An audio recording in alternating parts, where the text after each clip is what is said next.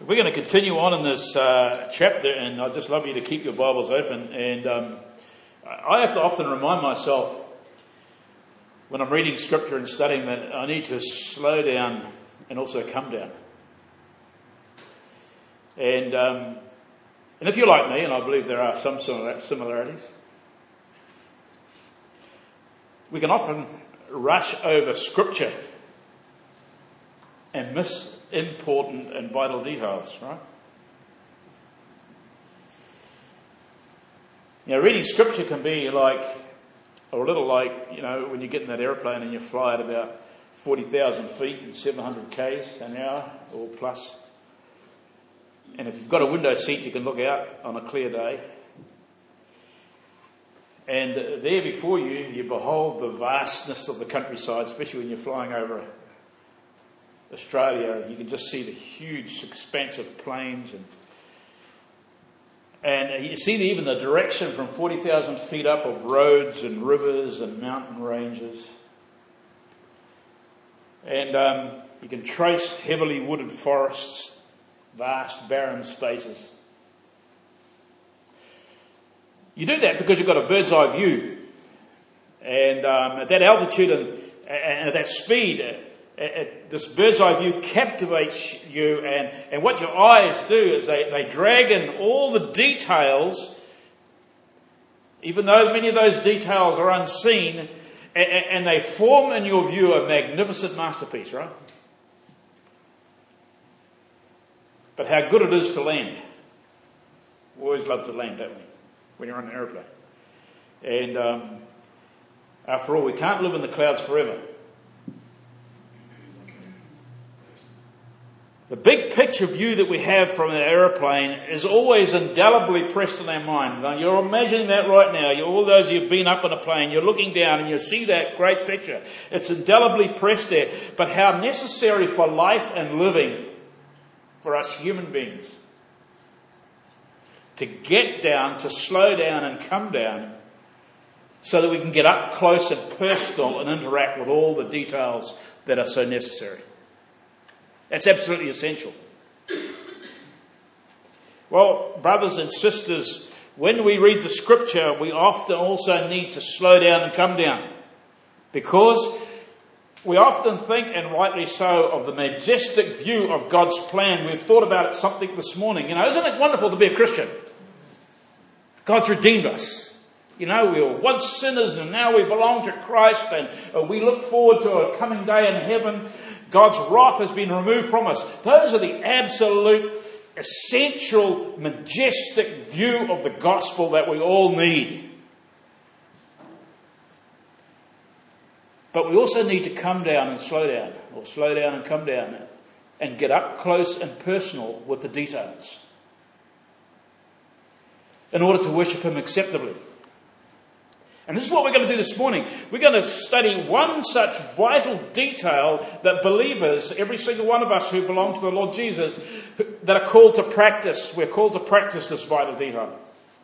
Because those who have become living sacrifices, verse 1, and are being transformed by the renewing of their minds, verse 2, and who do not think more highly of themselves than they ought, verse 3, and who are active and serving in the church, in the body life of the church, verses 4 and 5, and are using all their God given graces, their giftedness that God has given them for the well being of the body, God calls us to action, folks.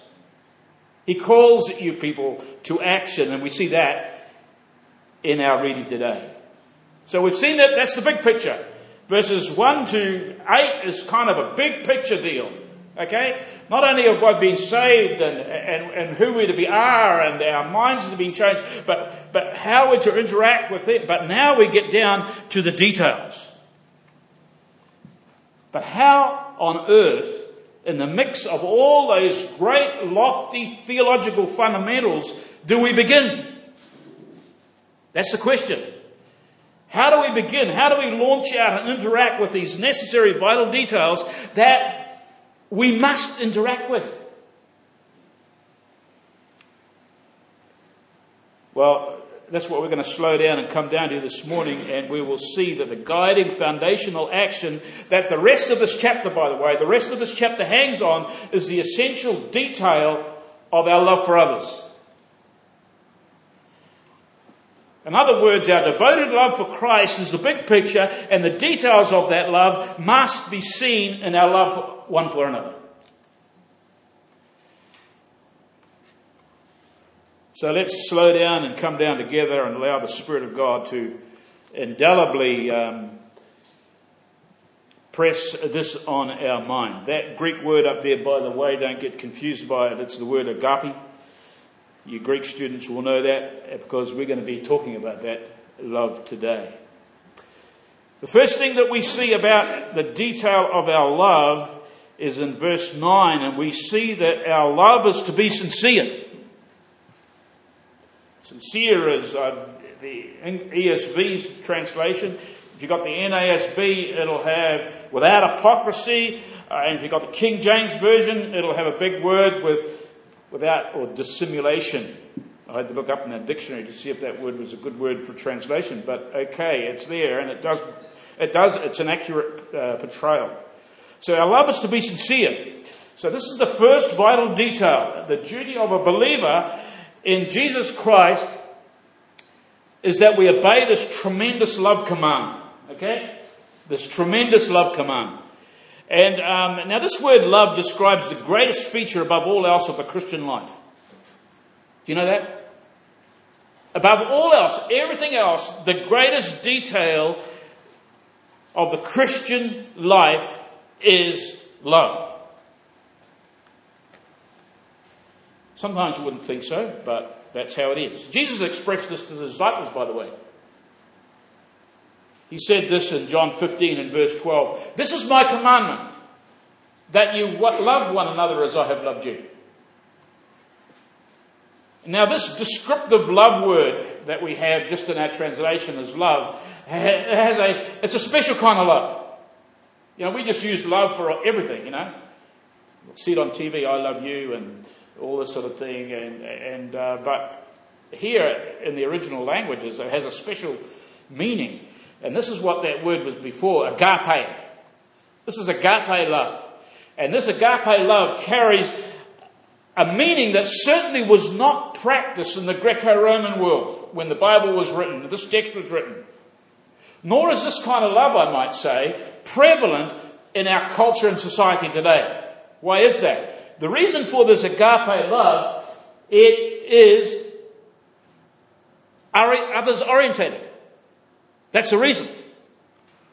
Agape love is others orientated. John MacArthur has got a good definition of this uh, agape love. He says it centers on the needs and welfare of the one loved and will pay whatever personal price is necessary to meet those demands and foster that welfare. End quote. This agape kind of love is that which is selfless. It's a love that is devoted. It's a love that is loyal. It's a love that is, is totally committed toward its object. It's a love that comes from God and actually it describes who God is. The scriptures tell us in 1 John 4 6 that God is what? Is love, right? It says God is love. And the one who abides in love abides in God, and God abides in him. It's the same kind of love that, that God commands us to love him with. This agape love. He said in Matthew 22, verse 37 39, Love the Lord your, your God with all your heart, with all your soul, and with all your mind. And then he goes on to say, And you shall love your neighbor as yourself. It's the same kind of love also that Peter reminds the believers, and he says, having purified your souls by your obedience to the truth for sincerely brother, for sincere brotherly love, love one another earnestly from a pure heart. That's Paul's admonishing the believers there from a pure heart, from an undivided heart, from a heart that's not here and there and everywhere, but with a pure, focused heart, love one another earnestly. And further on, Peter says in 1 Peter 4 8, above all, Again, speaking to believers, above all, keep fervent in your love one for another because what? Love covers a multitude of sins. Well, this agape love is what Paul here in our text today heads up the rest of the section that we have here. It's a love that is others orientated, it's selfless, it's sacrificial, and devoted. It's a supernatural love that we in ourselves, by the way, will fail in delivering. It's not a human engineered kind of love. But we can do it. We can love this way. You know why? Because when we were born again, when we came to Christ, the love of God was what? It was shed abroad in our hearts through the Holy Spirit who was given to us. As Paul tells us in the book of Romans.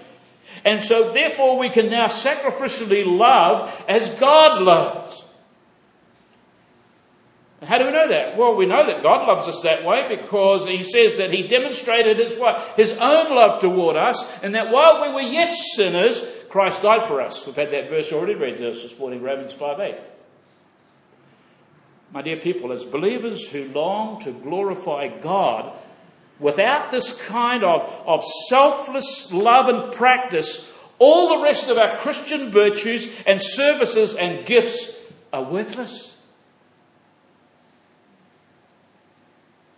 Paul says agape is the greatest above all other gifts in the church, and, and without this love and action, all else we do is, you know what? He says a clanging cymbal in 1 Corinthians 13. In other words, you're just making a whole lot of noise with no purpose. And who wants that? And then he goes on to say, without this love and action, all else we do is a clanging cymbal and it all amounts to nothing.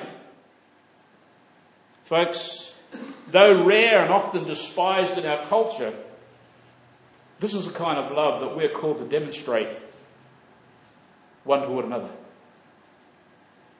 Are we doing that? Are we doing that? No, you know, we're never, we're never, never going to reach agape love perfection. We're not perfectionists. But are we growing in this very area of Christ likeness? That's the question. That's the challenge. Is my love for the brothers and sisters greater than it was last week or last year? It needs to be. If we're becoming transformed by the renewing of our mind and becoming more and more like Christ. Perish the thought that my love for the brethren is fading. There's something drastically wrong when that happens. Are we pursuing this with willingness, earnestness, and integrity by being transformed by the renewing of our minds through obeying the Word of God? You know, let us grow in love like this. As we slow down and come down, we will also note another vital detail in this love connection, I call it. It is to be sincere or NASB says without hypocrisy. Now, this word sincere or dissimulation, the King James Version has in there. It simply means that there are, there are no flaws in it. In other words, our, our agape love, it is, it is to be a genuine godlike love. We've already got that. We've already had that, right? You know, in the ancient world, in the ancient world, when this text was first written, those who made and, and possibly sold their own pottery um, used the Greek word for sincere, or another word that we've translated without hypocrisy. They used it on their pots that they made. They stamped it on them. You see, when a clay pot was made, you know, they make it on the kiln, etc., and then they have to dry it somewhere, either dried in the sun or some was put in a kiln, whatever they wanted to do with it. And uh, when they made their clay pot, the drying process often saw cracks appear in the finished vessel. You can understand that, right? Heat sort of makes, really puts the, the pressure on things, and, and cracks often used to appear. Now, the retailer or the potter was faced with then an ethical decision. He could either pick that pot up and say, well, this is no good to a customer, and rightfully smash it and just start again. Or, nothing ever changes. There were some dodgy guys around. They would fill the cracks with wax. And so this wax job, I call it, a wax job, it was a process of camouflaging the cracks to fool potential buyers to purchase a pot that was not the real deal. Very astute buyers, by the way, would come along and hold the pot up, even if it was stamped or not. Hold it up to the sun and then they would see the light through the cracks. But this is what used to happen. And so to offset this dodgy practice with a money back guarantee kind of deal, retailers would come along and they would stamp their quality untampered pottery with the Greek word that we have translated without wax, or as in our English translation, sincere or without hypocrisy. This is where we get the word hypocrite, by the way, from. In other words, this would be like similar today as we would say 100% pure we see on some of our products that we buy, right? Or all natural. Well, folks, Paul is telling us to love in a way that is without wax. That is pure, having no flaws, no selfish motives for our love for one another. It should be sincere. It should be genuine. It's, it's not to be like the actor who puts on a mask to disguise and hide up who he really is or she really is. Not to be like that. Our love is to be without hypocrisy. So why does Paul, we can ask, why does Paul have to get up close and personal with us here on a subject that is really personal and can be very touchy and sensitive?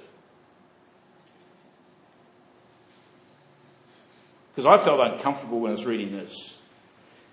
Because my love and the quality of my love was challenged. I hope that yours is challenged as well. Challenged and changed. So, why does Paul do this? I believe the reason is, folks, that we are so much better at claiming to love someone than we are at actually loving them.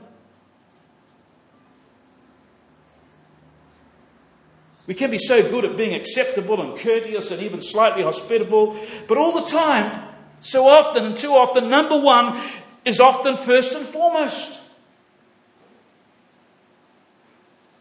We sort of slip into a default mode. Too often, if our love for one another is going to cost us something, whether it be time or whether it be money, whether it be some difficulty or whether it be some situation that puts ourselves out, out comes the wax. And we try to cover up our flawed love with, with what? All sorts of excuses. We'll say things like, oh, we'd love to help out, but. Or even, oh, yeah, we'll pray for you. And a week later, no prayer's gone up. There are so often there is no action. And so this agape kind of love, it's, it's not merely sentimentality or feelings, no. It's more like what Voddie Baucham, I'm going to quote him again when he gives a definition of biblical love. It's more like this. It's an act of the will accompanied by emotion that leads to an action on behalf of its object. It's not sentimentality or feeling. This is agape love is demonstrated in its sacrificial action. If our love for one another is, is anything else, folks, it's plain hypocritical, it's flawed with wax, that camouflaging the cracks. My dear people, we have an enormous opportunity and responsibility before God to be sincere in our love in this church. May our goal be that same goal that Paul had when he spoke to Timothy, where he said, The aim of our charge, he said to Timothy, the aim of our charge is love that issues from a pure heart and a good conscience and a sincere faith.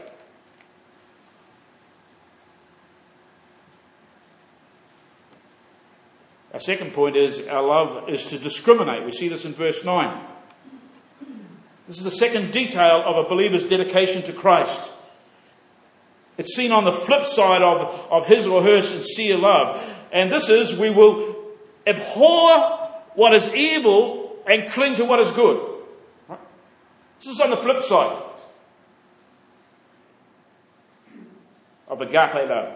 What this is saying is that genuine, sincere love, a love without wax, it will discriminate between good and bad. It'll discriminate between good and evil.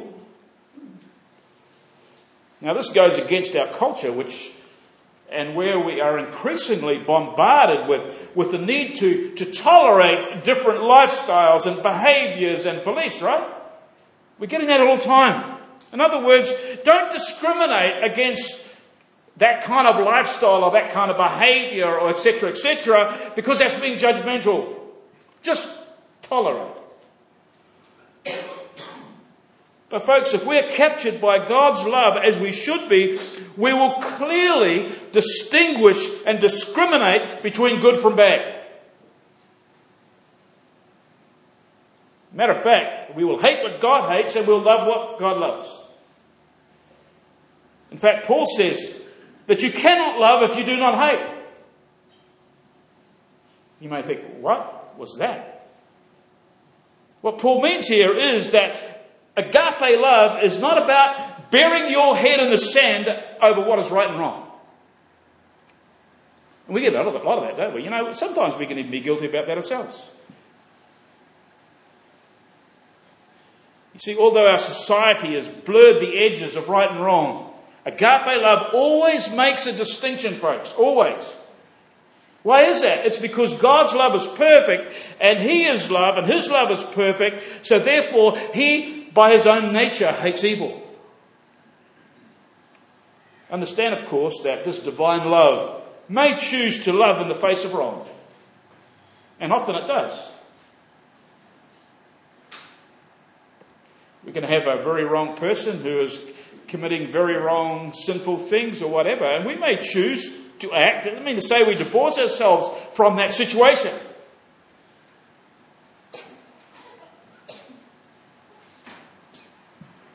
Paul reminds us of God's love this way in the face of evil. While we were yet sinners, what did Christ do? He died for the ungodly.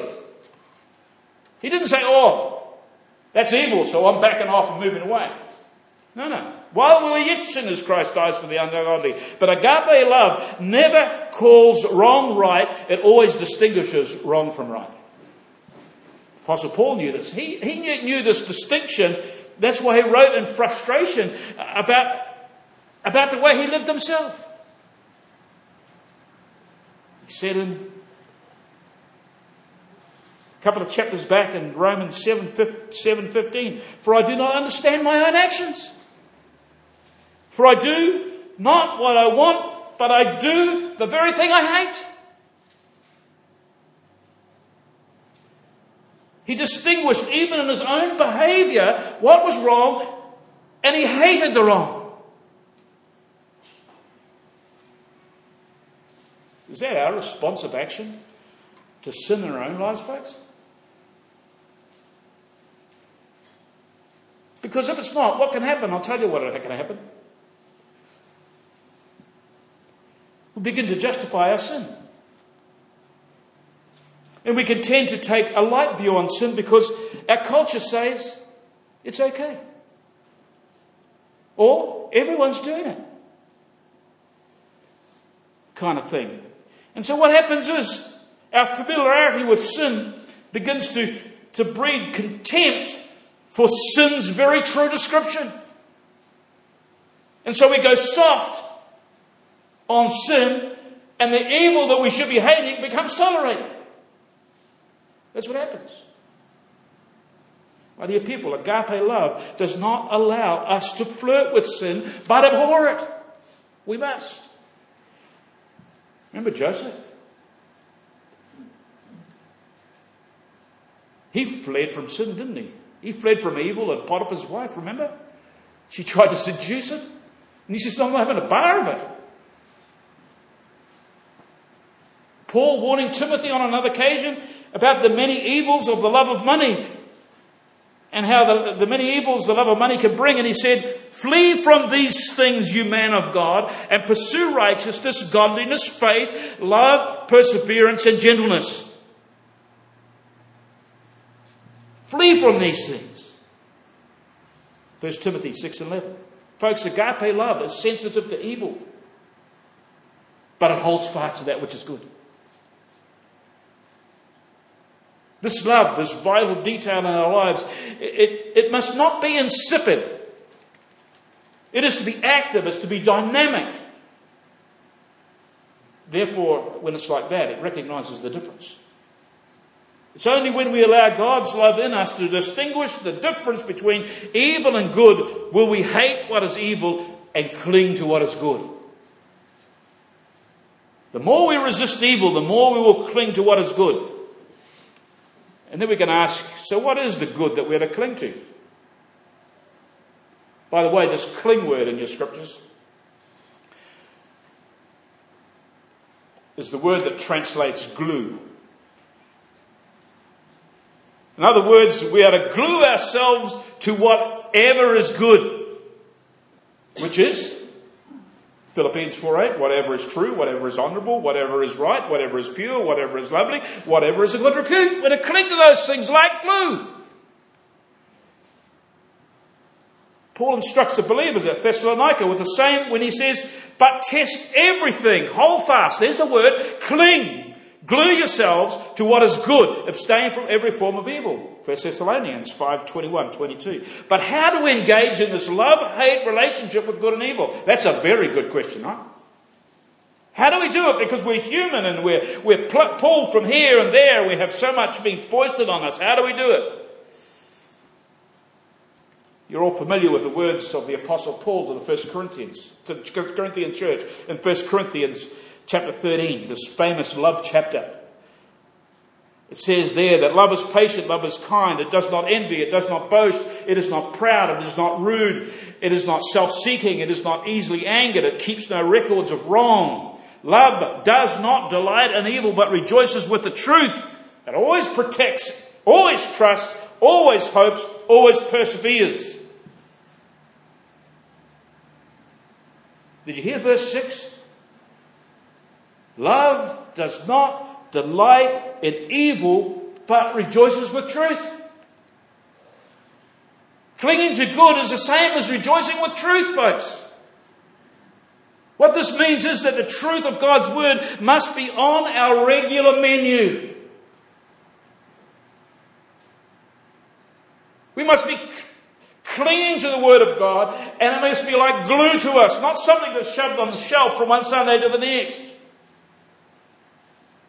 Reading the truth of God's Word will strengthen us and will cause us to regularly evaluate our behavior, our activities, and our pursuit of leisure in order to sort out from the good from the bad and pursue good and cling to it. That's what it'll do.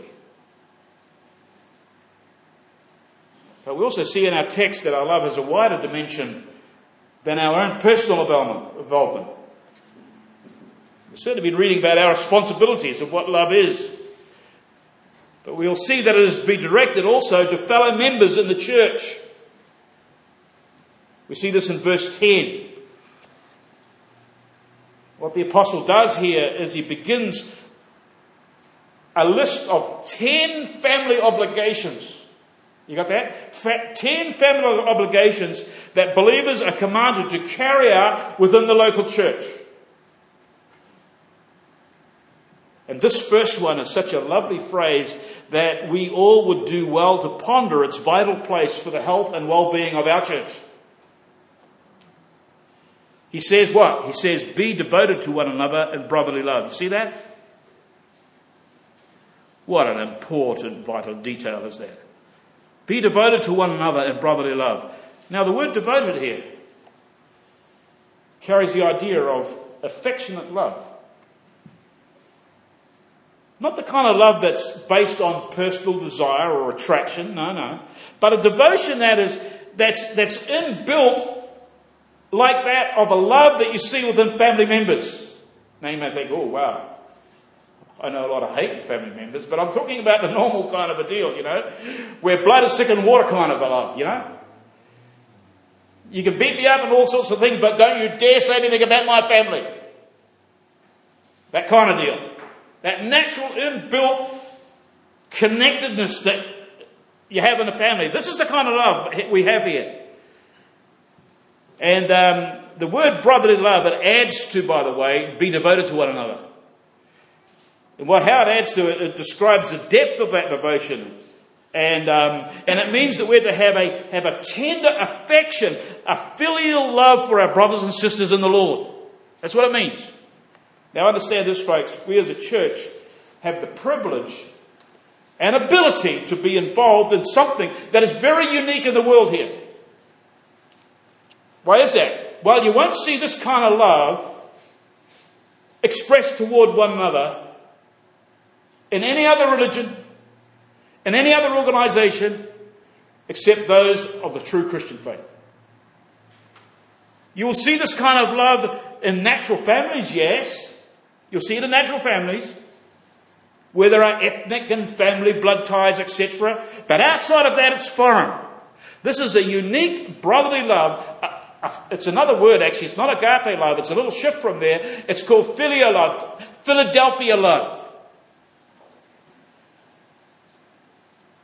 This is natu- a natural love in families. And you know what? It should be, and it's commanded to be, an outflow of our new natures in Christ. It should be natural in the church family here as well. You know, we're commanded to practice. You know what we're commanded to practice? We're commanded to practice, and I think the best illustration of this is seen between two guys. Okay? Remember Jonathan and David? Jonathan had such a kindred spirit with David that the, says, the scripture says the soul of Jonathan was knit to the soul of David. For Samuel 81. Knit. These guys were more than just buddies, man. They were willing to lay their lives on the line for one another. It's a devotion of family love where trust and loyalty and integrity and friendship are, are the super glue that never lets go. But it needs to be worked at. Right? It needs to be worked at. Those of us who are married here know that the day we got married, the wedding day was wow, we were in the clouds, right?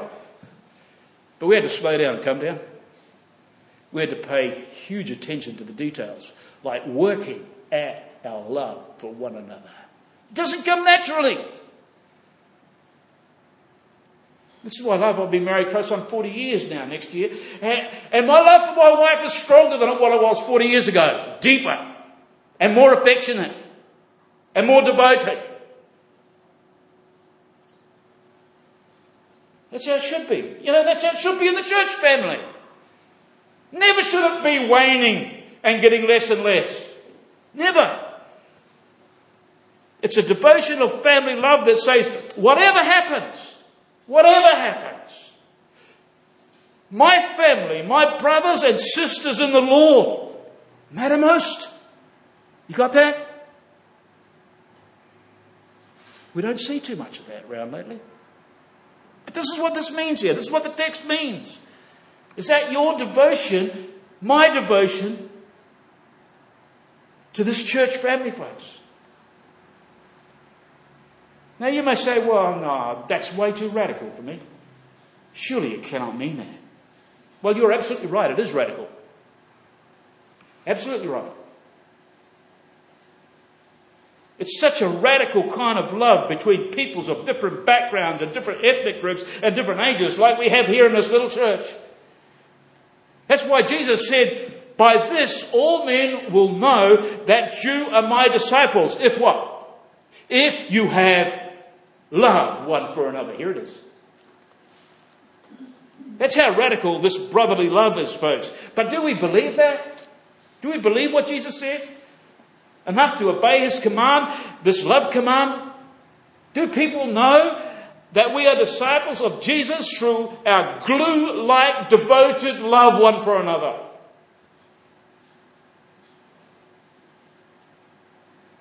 I honestly believe if we pursued this vital detail in God's big plan, we'd see more people seeing Christ in us. Which is why we're here, right? We're here to glorify Christ by being Christ like and uh, being his disciples. But what in the local church does this really look like? Well, here's a clue, and it's been said before, and now, and now even in this chapter. It says that if we are truly devoted to one another, brotherly love, we will what? We will give preference to one another. Wow, there's another detail. See that in verse 10? That is, we will not think more highly of ourselves than we ought. Basically, an explanation of verse 3. So, the key detail in brotherly love, folks, as I said the other week, is humility. It's all about regarding one another more important than oneself. Philippians 2, verse 3. The good old God first, others second, and self last the motto that I heard my wife tell my kids over and over again when they were young, it's a good motto to learn. We need to respect one another for who they are in the Lord, folks. We are commanded to outdo one another in showing honour to others. What if we've ever thought like that? With a, with a purpose in mind. Wow, I want to outdo everyone in this church by honouring other people in his church.